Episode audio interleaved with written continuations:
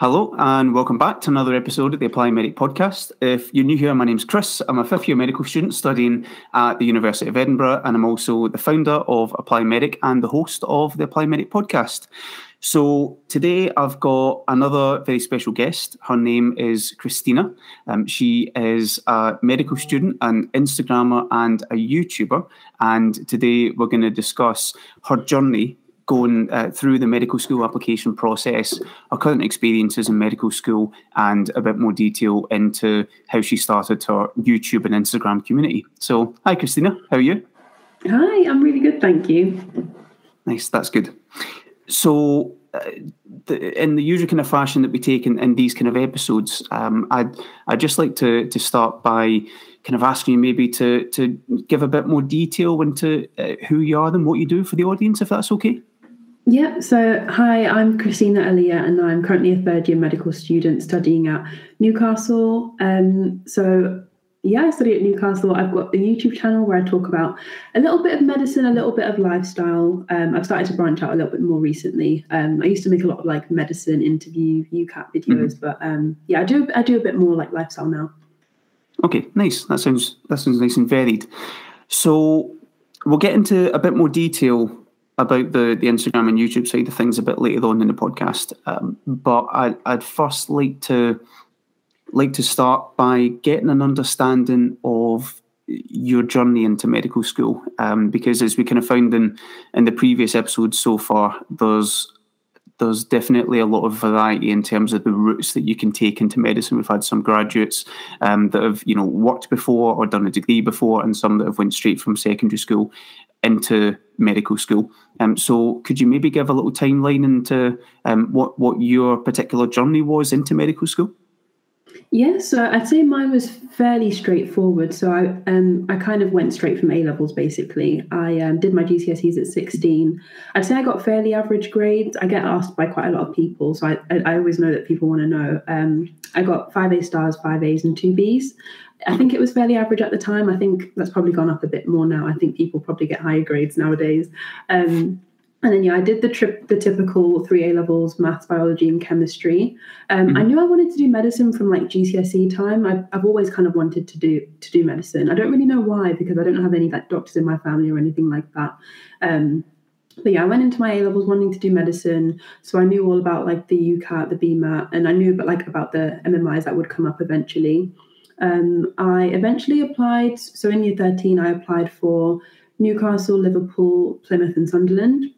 I, I, visited all of them at open day, so I liked all of them and I liked the style of courses that they did and the campus and stuff. Um, but my heart was set on Newcastle for like the longest time. Um, okay. I think in year twelve I went to like an like not really an open day. It was more like I think a discovery day just for medicine. It wasn't like an open day for other courses, um, but it was kind of like a taster day where you get to like spend time with medical students and do like medicine stuff and find out what medicine is like. Um, and yeah, I think ever since that, I really like Newcastle. So I always had my heart set on that. Um, and then interviews came around. Some I, I, only went to two of my interviews. I got four in total, which was I felt really lucky to get four. Um, I only I only ended up going to two. Um, the first one was Sunderland, and that didn't really go go that well. I remember I think I was just really nervous on the day. I'd had a I'd had like a couple of mock ones beforehand, but um, yeah, on the day I was just really really nervous and it didn't go that well. But thankfully, my second one, which was Newcastle, went really really well. Um, and then I was really lucky. I got my offers back really quickly. I think a couple of weeks. I don't think it took that long. Um, and then because that was my first and second choice that I'd always wanted, I just straight away kind of put that through on UCAS. And then I didn't go to my other two interviews, which I know is a bit controversial. Like some people might have still gone to the other two, but mm-hmm. um, yeah, that, that's what I ended up doing. And then, yeah, I did um, did my exams over the summer, and then yeah, got the grades. Very nice. Well, not many people can say that they uh, they just not back two two med school interviews because they'd already gotten their first yeah. choice. So, congrats. That's that's a really good position to be in, um, mm. and I can only imagine how you felt at the time. Yeah, I, I, was literally over the moon when I got my offers through because it was literally Newcastle was always number one, and then Sunderland was like my number two. So when those came through, mm-hmm. I was just so so happy. Um, yep. And yeah, I mean, this was kind of um, on in the second half of year twelve as well. This was after Christmas, like exams were coming up, so I didn't I didn't know if I wanted to practice any more interviews or like spend time traveling all the way down to Plymouth because that's like opposite end of the country for me to do an interview that I wasn't really going to put through as an, on UCAS. So I just thought probably best to not go. Yeah. Okay. That makes sense. Mm. So it, there's a couple of other interesting things there that I wanted to to dive into uh, a bit deeper. Uh, the first was you deciding that you wanted to do medicine, even though you didn't have any medicine directly within the family. Um, to to kind of use that to enthuse you about the career and actually make you, um, you know, think about it in the first place. So, uh, did it really just come out of nowhere? Was there no kind of moment or collection of moments that that actually kind of led you down that path to wanting to become a doctor? Yeah, it's a good question because I was thinking like because I, I, knew this this podcast was coming up, and I have I had a feeling that question would would come up as well. I can't really think of a moment where like I decided medicine was was right for me. I don't know. I've just always mm-hmm. kind of I've always kind of wanted to do it. Um, it is strange because I have no one in my family who does medicine. I do have a couple of like nurses and like both my parents are pharmacists, so maybe it, maybe okay. it was that. Um, right. I just remember when I did my work experience, I, I was really lucky. I got um, two hospital like placements. I know it's really tricky to get mm-hmm. those, but um, when I did them, I was just like it confirmed it for me. Like this is really what I wanted to do. Like I could really see myself there. Um, so yeah, my work experience kind of like confirmed it. But I've always just had a feeling. I don't know why. Okay, that's really interesting. Um, and so with regards to your work experience, how did you go about organising that? Was that like officially through the NHS, or um, did you did you kind of get work experience through any other means? Um, so I knew that you. So I just applied online. I had a look online for like local work experience, like in the hospitals near me, and I just it was just like an online form. So I just filled them out, and it took a few months. Like it, it did take quite a while, but um, I eventually heard back, and I just kind of sorted it through that. Okay, okay. And how was your your work experience for you? Did you think that did it give you a realistic insight into kind of what what medicine is actually like? Does it kind of play up with what your expectations were then compared to what they are now, with you being a couple of years into your uh, medical school career?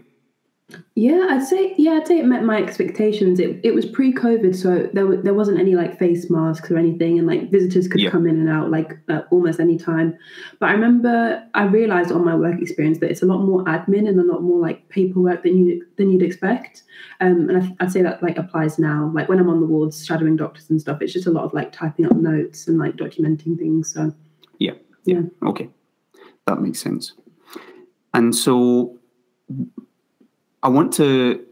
You didn't specifically mention it there, but I, I want to kind of ask you a bit more about probably one of the most intimidating aspects of the the, the medical school application process, or at least um, the most tricky the, the, the most tricky to the most tricky thing to get your head around, um, which is the admissions test. So, uh, like UCAT or or BMAT, for instance.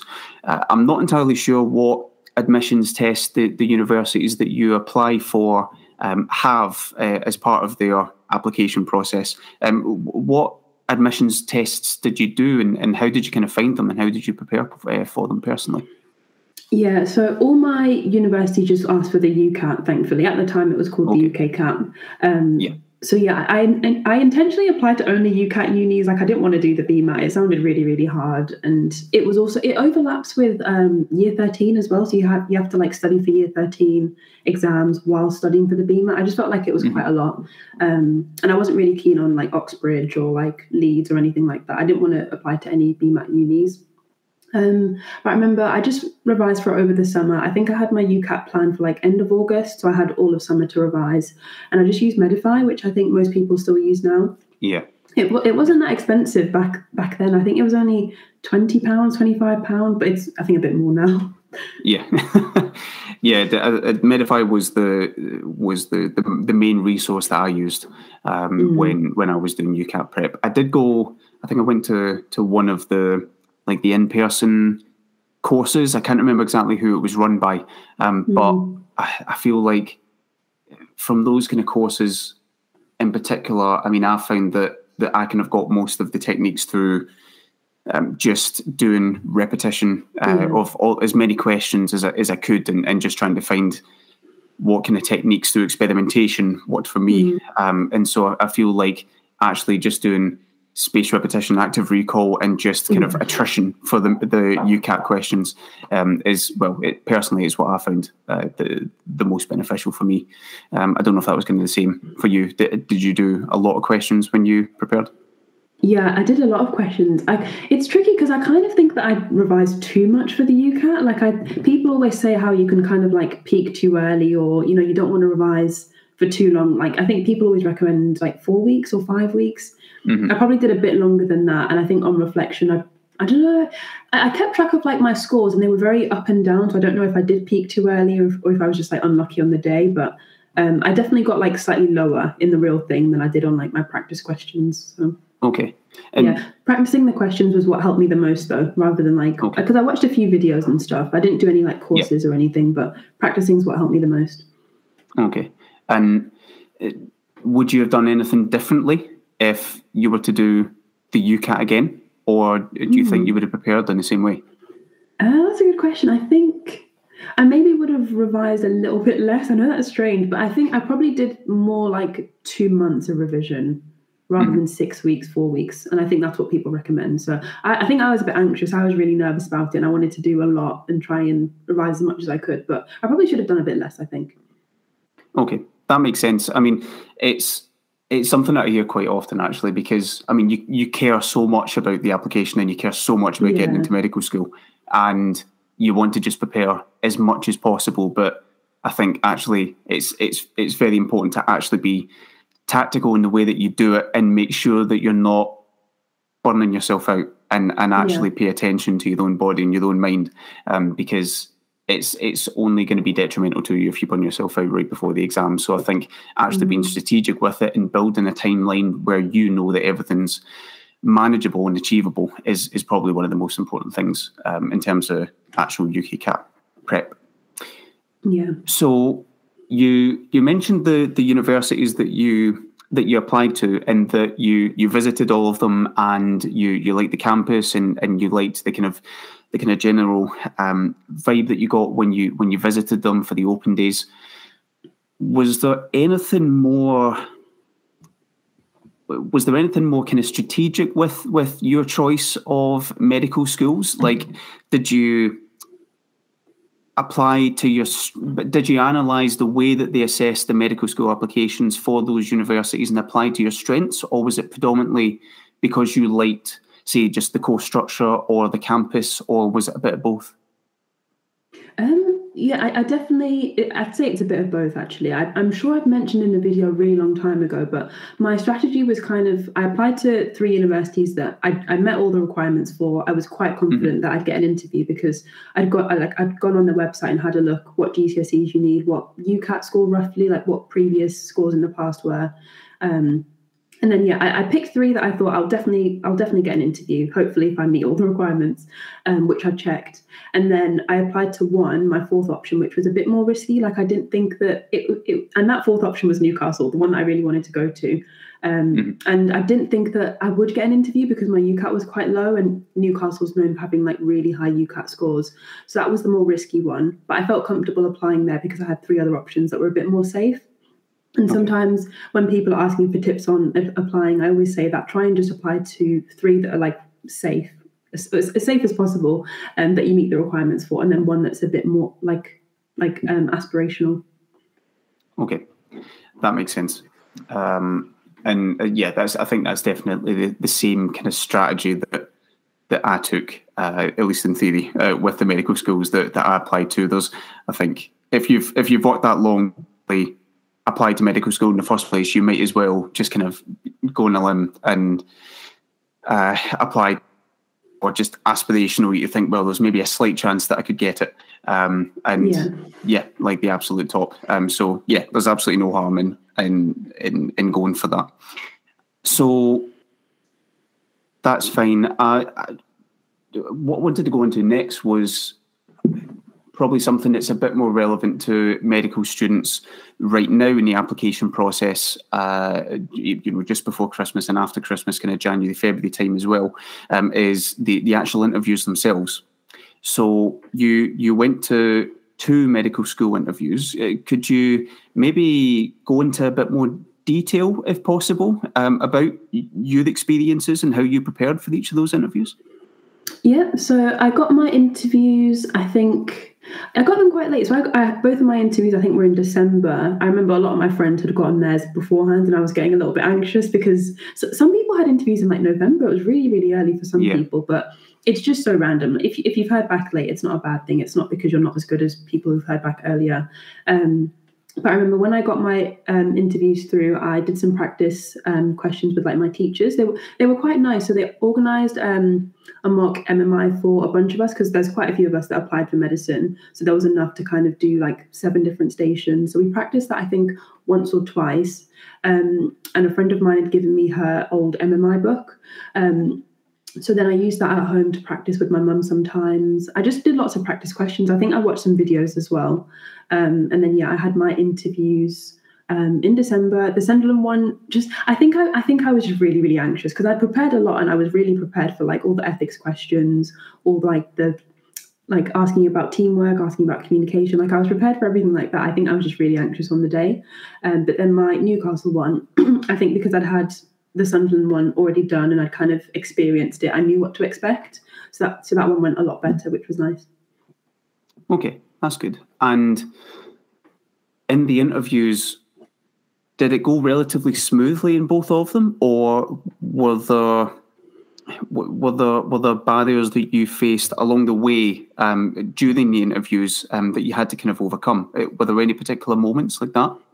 Yeah, so in the Sunderland one, I remember there was a question like it, it was a weird station. It was kind of like you watch a video and then after that you answer some questions. And I remember uh, you weren't allowed to like touch the screen or anything and i just i didn't really understand what was going on in the video like it was a very strange topic and then i just felt really emotional i was getting really anxious and it just yeah it, it was just it was just a mess really i think i think because it was something unpredictable and i hadn't prepared for it i think okay. that's why i felt so like I'm prepared to answer the question so mm-hmm.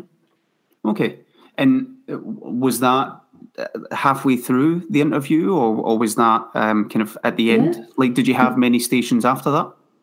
I think I had two or three. Yeah, so it's kind okay. of in the middle. Okay, and so but that that's that's always quite tricky actually when when you're in a, a, a, medical interview and something like that happens, especially if it's kind of in the middle of things.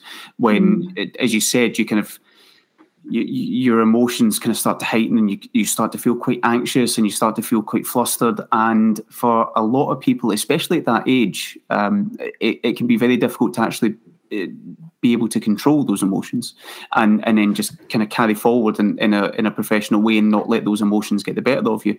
Uh, what mm. what was your kind of how did you cope with that when when you started feeling those emotions during that station? Um, I think so they gave us bottles of water. There was kind of so the, the stations were kind of in a circle or like a like a square, I'd say, and in the middle there was like a table with some water. So I tried to have like a drink of water. Um, it was really cold, which was nice. That kind of helped. And I try. You get a minute beforehand to kind of read the questions. So I think yeah. I probably gave myself less time to read and just take a few deep breaths and just try and okay. like calm down again. And then I kind of read the question. Thankfully, it was quite a short one. Um, so yeah, I tried to just get my nerves under control, ready for the next question. Okay, that's good. And if you were to do anything differently in from the, the, the med school interview side of things, either either the, way that you prepared beforehand or um, your mentality going into the interview or how you uh, handled any particular stations is there anything that that you would that you would have changed if you could have done it again I'd say probably just yeah, as you said, work on my mentality and I think my mindset going into it because I think that's a perfect example of how you can prepare as much as you want for like the actual thing. You can prepare as much as you want for the interview, but if your mindset's not in the right place, it might mess things up a little bit. So I probably would have maybe I don't know tried to work on like you know where my head is at, like trying to just keep calm under like under pressure, if that makes sense. Um, yeah maybe like meditating a bit, like mindfulness, just trying to like yeah. take control of my anxiety a bit more. That would have helped, I think. Okay.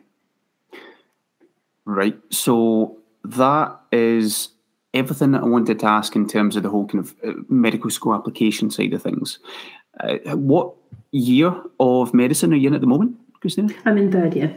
Third year, okay. And it's uh, what five five years in Newcastle? Yeah, five years. For, you can make Five it years. six if you intercalate, but yeah, five. Okay. Are you planning on in- intercalating? No, I don't think so. Don't think No, it's for me. Nice. Um, are, you, so, are you intercalating? Do you think you will? Or uh, so I, I'm a postgrad medical student. So I did a Oh, degree okay. before I came into medicine, and so uh, no, absolutely no way. I'm not uh, doing another uh, honours degree uh, during medical school. I, I've Yeah. got one. I do not need to. you've already got one, yeah. yeah, um, yeah, and I- and I did a masters in anatomy um, before Oh, coming into medical school as well. Um, Okay. so That would have Yeah, helped a lot, um, I think, with yeah, it, it it does actually because you you realise that in medical school, I, I don't know if they do dissection or prosection at We've got your medical school. Pro Yeah.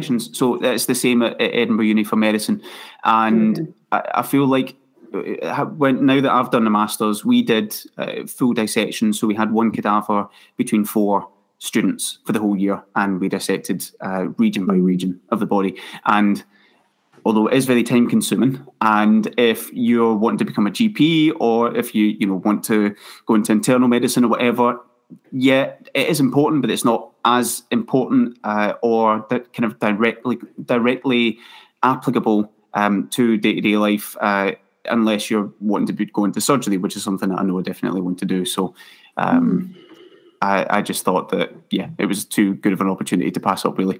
Uh, so that's why I did that. Um, but yeah, Mhm. it, it, dissection definitely just consolidates everything so much more than prosection. Um, really? yeah, I, I mean because it's like a. It, it, it's like a it's like a journey when when you're you're doing full dissection because you're you're you're starting with you know say the the upper limb and you have to say find um all the like the roots divisions Oh, yeah, um true. uh Those are so difficult to learn. All the insertions, know. the attachments, they're so hard. exactly like in like you know say like all the aspects of the the brachial plexus for instance and Oh my God, it's it's not just it's not just there you know in front of you for you to to look and see and appreciate actually you have to go on the journey of dissection through uh, dissecting through you know from the the, the skin and the, the kind of the the all the adipose tissue uh, on top to then go through the muscle, look underneath, and then just dissect through everything to eventually find it. And and you're actually seeing exactly where it courses, uh, you know, through the body Mm. because you're just stripping things back layer by layer. So you actually develop a lot more of a kind of three dimensional appreciation of anatomy when when you do it like that. Um, obviously, it's it's not it's not the best for everyone, depending on what specialty you want to go into. But I think if you're considering something like surgery, um, it's it's absolutely crucial. And you you also uh, begin to use all the anatomical terminology like a second language because you just use it Mm. all the time. So especially in theatre, um, in surgical theatre, it, it just becomes so beneficial.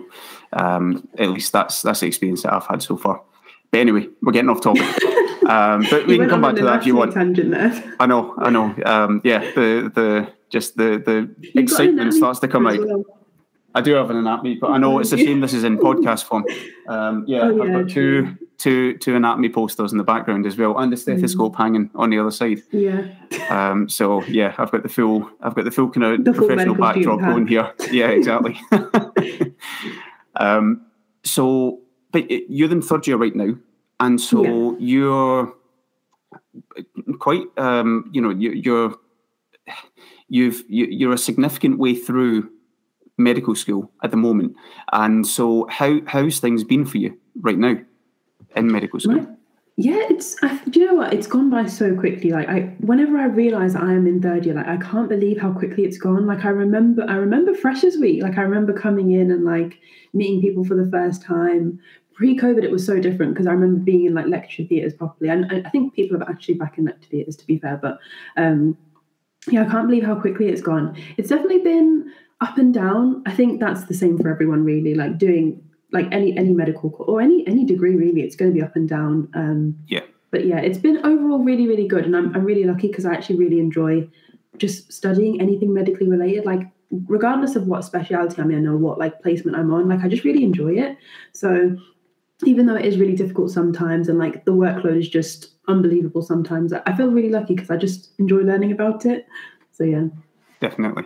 Uh, I think that's really nice, and actually, I, I, think that that brings up quite a good point actually, because a, a lot of people, at least, have asked me um, about whether or not they'll be able to cope with, say, the the, the amount of time that you need to spend revising and studying the content and you spend and you know the reality is you do spend so many hours uh, trying to to learn all of this stuff because you know with medical school it's not like it's not like say like a like a phd for instance where you learn a lot about a little in yeah. uh, or like in school for instance where um, you learn a little about a lot it's in medical school you do have to learn a lot about a lot um, yeah. because it's yeah and and it's you don't fully appreciate it until uh, you, you've actually started medical school. But I feel like you you you're quite anxious about it before you come into medical school because you've got the the preconceived preconceived idea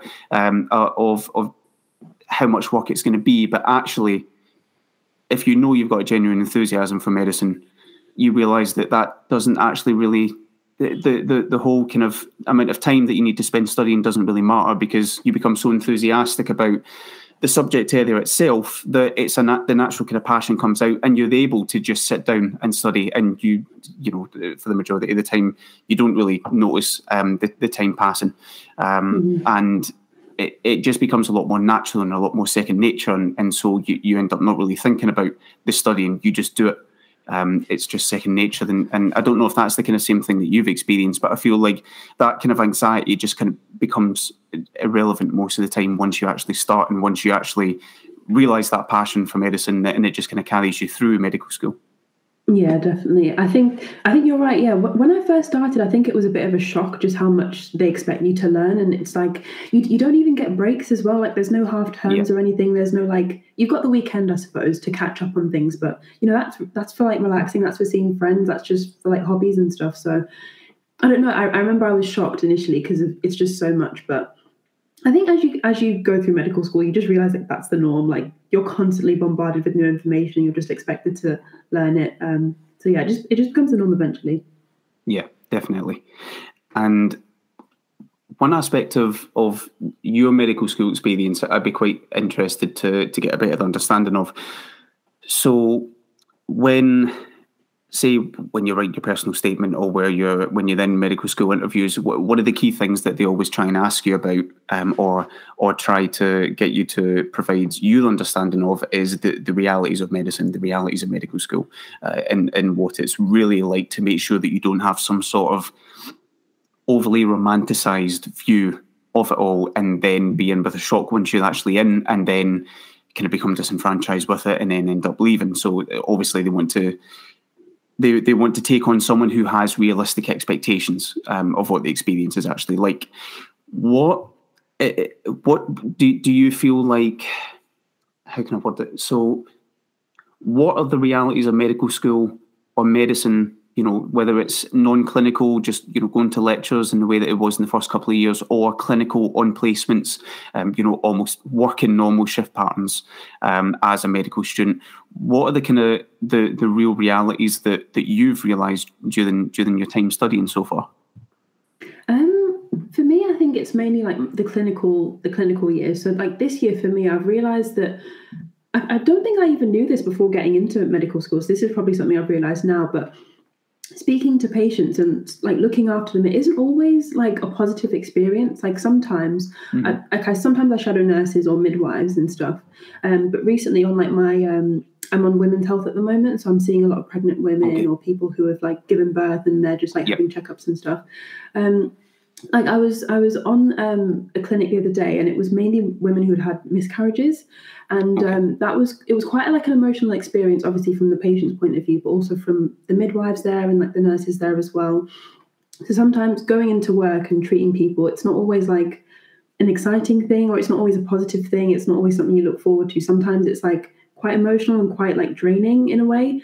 Um, even from an, like another point of view as well sometimes when i was in a&e i remember that was quite like quite hectic, quite overwhelming. We don't even have like a busy A and E department, but compared to like some like GP, for example, or like Mhm. like I don't know, a respiratory ward, it's just there's just so much going on. Sometimes you get a bit overwhelmed. Like I, I don't know, I think I have a have a habit of like getting lightheaded and dizzy. Like sometimes if I'm in theatre even, like I'll be under like the lights and it's really hot in there and I just I don't I just feel really overwhelmed. So yeah, sometimes I don't know, it's it can be quite overwhelming, I think, sometimes on clinical placements. There's a lot Yeah. going on.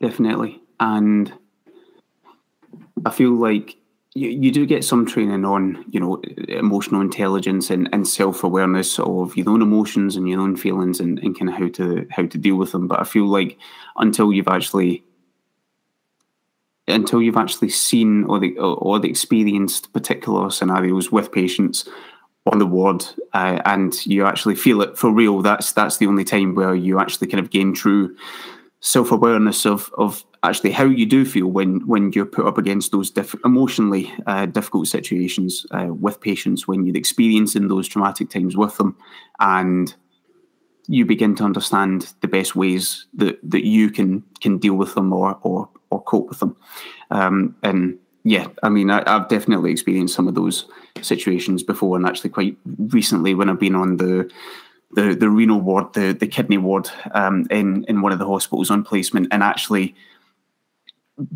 realizing just how drastically it can, uh, you know, kidney issues can impact people who are so young, you know, in their in their thirties or forties or fifties, um, and they are, you know, very very early on in their life, um, but the and the way that kidney disease progresses, where it's basically invisible until you've reached end stage kidney disease, and you know, in, in a minute, you know, you can you can be with the consultant and the patient when the consultant is telling telling them, you know, before they were they thought they were completely normal, completely healthy, and now they've just been told they've got end stage renal disease, and now they're going to have to go on dialysis and eventually get a kidney transplant, and you're there experiencing the whole world changing um, right in front of them, and you have to experience that with them, and and it's it's certainly been quite over quite emotionally overwhelming for me at times, and and I've had to kind of try to hold myself together during the ward round, and and actually one of the real difficult things or the realities that I've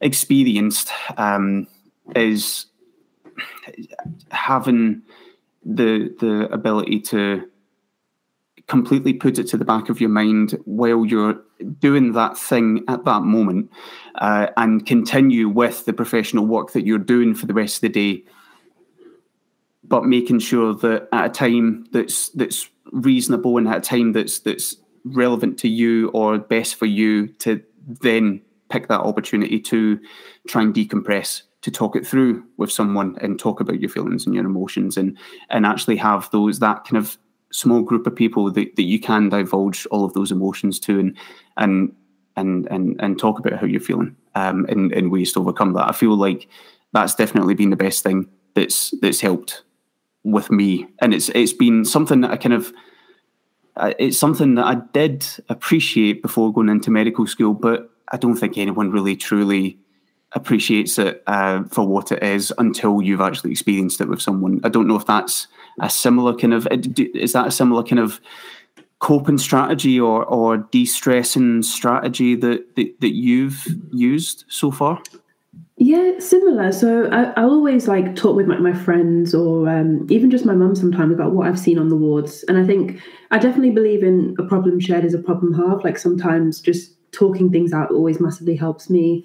Um, from time to time, like my uni, they'll encourage us to kind of write a reflective journal about what we've seen or like Okay. a certain case that's impacted us. Um, not like regularly, it tends to just be like once in a while, but sometimes that helps as well, just to like write things out. Um, so yeah. Definitely, definitely. Um, but I don't want to discourage any listeners uh, that thinking that Yeah, it's, definitely not. it's always it's always you know uh, like that. It's always uh, Mm.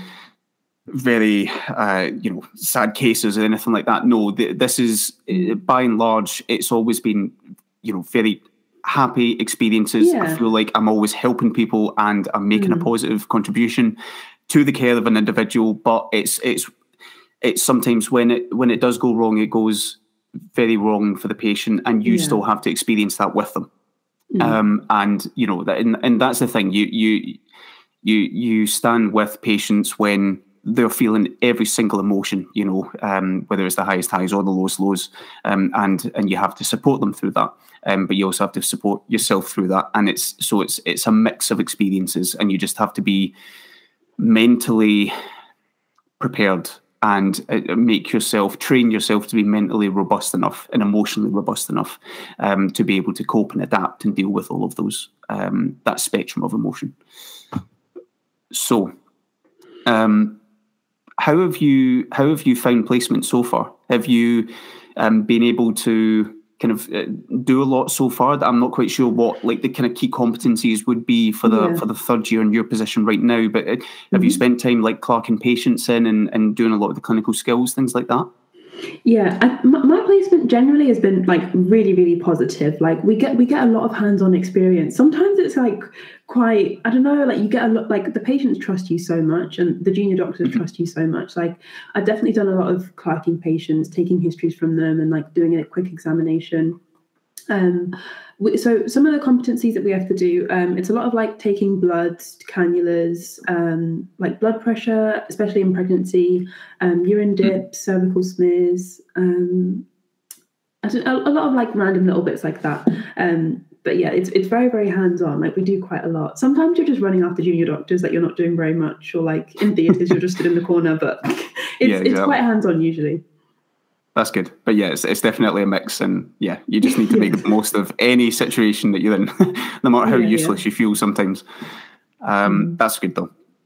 So I'd just like to, to kind of finish off by asking, well, just kind of getting a bit of more of an understanding about why you created um, your personal YouTube account and Instagram account and kind of created that whole kind of community um, surrounding kind of medical school lifestyle, medical admissions. Why was it that you decided to create those accounts? Yeah, so my YouTube kind of came first, I guess, and my YouTube came as a result of a blog that I started. So okay. I think it was kind of lockdown, like 2020, like April, May time. Um, I don't even know. I think I was listening to a podcast, to be honest. I think I was listening to a podcast about like starting a blog or starting like an online um, mm-hmm. thing. And it kind of like really inspired me. So I decided to start a blog. I was mainly talking about medicine and a bit of like other like self-improvement stuff that I was reading at the time. And I really enjoyed that. I was posting like a few times a week because I had so much spare time with it being lockdown and I got some nice messages from people. And I think I realized after a while that I could probably reach more people and grow a little bit quicker if I started a YouTube.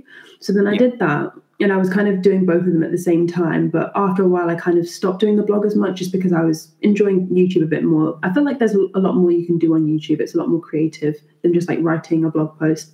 Um, so then yeah, I did that, and I've been doing that pretty consistently every. I, put, I try and post every week, um, and then yeah, my Instagram is just an extension of my YouTube, I guess. So I kind of just talk about my YouTube a little bit on my Instagram. Um, on my Instagram stories, I try and like show what I'm doing on my placements and stuff, and like share like little snippets of my day. Obviously, with with everything like confidential, I never really show anything kind of on the wards properly. It's more just yeah, of course, a random picture of like a corridor or like me on my lunch break and stuff.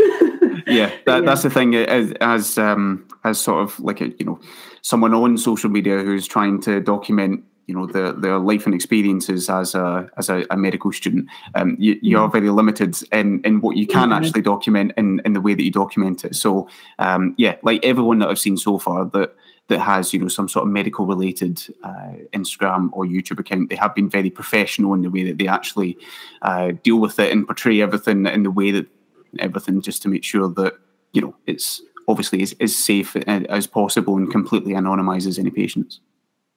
Mm. Yeah, definitely. And I also um, with my YouTube as well, because sometimes I'll make like a vlog of like what I've done, like on my placement or like a week in my life, like that sort of thing. Um, mm. I made sure to speak to like my advisor at university, like to check that this was okay. Like I didn't kind of just start filming stuff at the hospital because um, I, I I know that they've had an issue with that in the past. So I made sure to check that this is all this is all allowed definitely. That's really good. And so, what's the what's the response kind of been um, over the last what is it two years that you've had the, the YouTube channel? Yeah, um, yeah, a year and a half, maybe. Yeah, year and a half. I think okay. in the summer it'll be two years. Okay, so what's the kind of response been from from the community so far? It's been positive. It's been so nice. Honestly, every, every time I get a new comment or like a message from someone like saying that they found my videos helpful, especially right now with interviews, a lot of my comments now are like, "Oh, I've got my interview on Monday. This was so helpful," or like, you know, this was this has built my confidence up for my interview coming up. It just makes my day whenever I get like a message like that. So yeah, it's been really, really, really positive. Yeah, that's good. That's really nice to hear. So I think that's everything that, that I wanted to ask, Christina. Um, do you have any any kind of closing comments or anything that, that you'd like to say? I, guess just I know applying for medicine can be like a very up and down and roller coaster journey, but everything will work out just just as it's supposed to in the end. Like things might not be looking great at the moment if you haven't got any interviews or UCAT didn't go that well, or like you had an interview that didn't go well. Like you never know what's going to happen. Um, so yeah, everything will work out just as it's meant to be in the end. Definitely, completely agree. Okay, so uh, I think that's everything. Thank you so much, Christina um, for coming on the show. I really do appreciate Thanks it. And I can imagine, me. oh no worries. I can imagine you've got a very busy schedule with, uh, you know, balancing medical school with um, the YouTube account and, and, the Instagram and everything else that you're doing. Um, so I do really appreciate you coming on the show. Um, and so for the listeners, if you want to have a look at any of Christina's content, either on YouTube or Instagram, um, then I'll provide a link down below. Um, but our username is is just it's just your name, isn't it, Christina? Yeah, yeah, just my name. Yeah. Yep, perfect. Um, but I'll leave a link down below, and I'll feature the the username in uh, the the main title of the podcast as well, if you want to check it out. Okay, thank you so much, Christina. Thank you.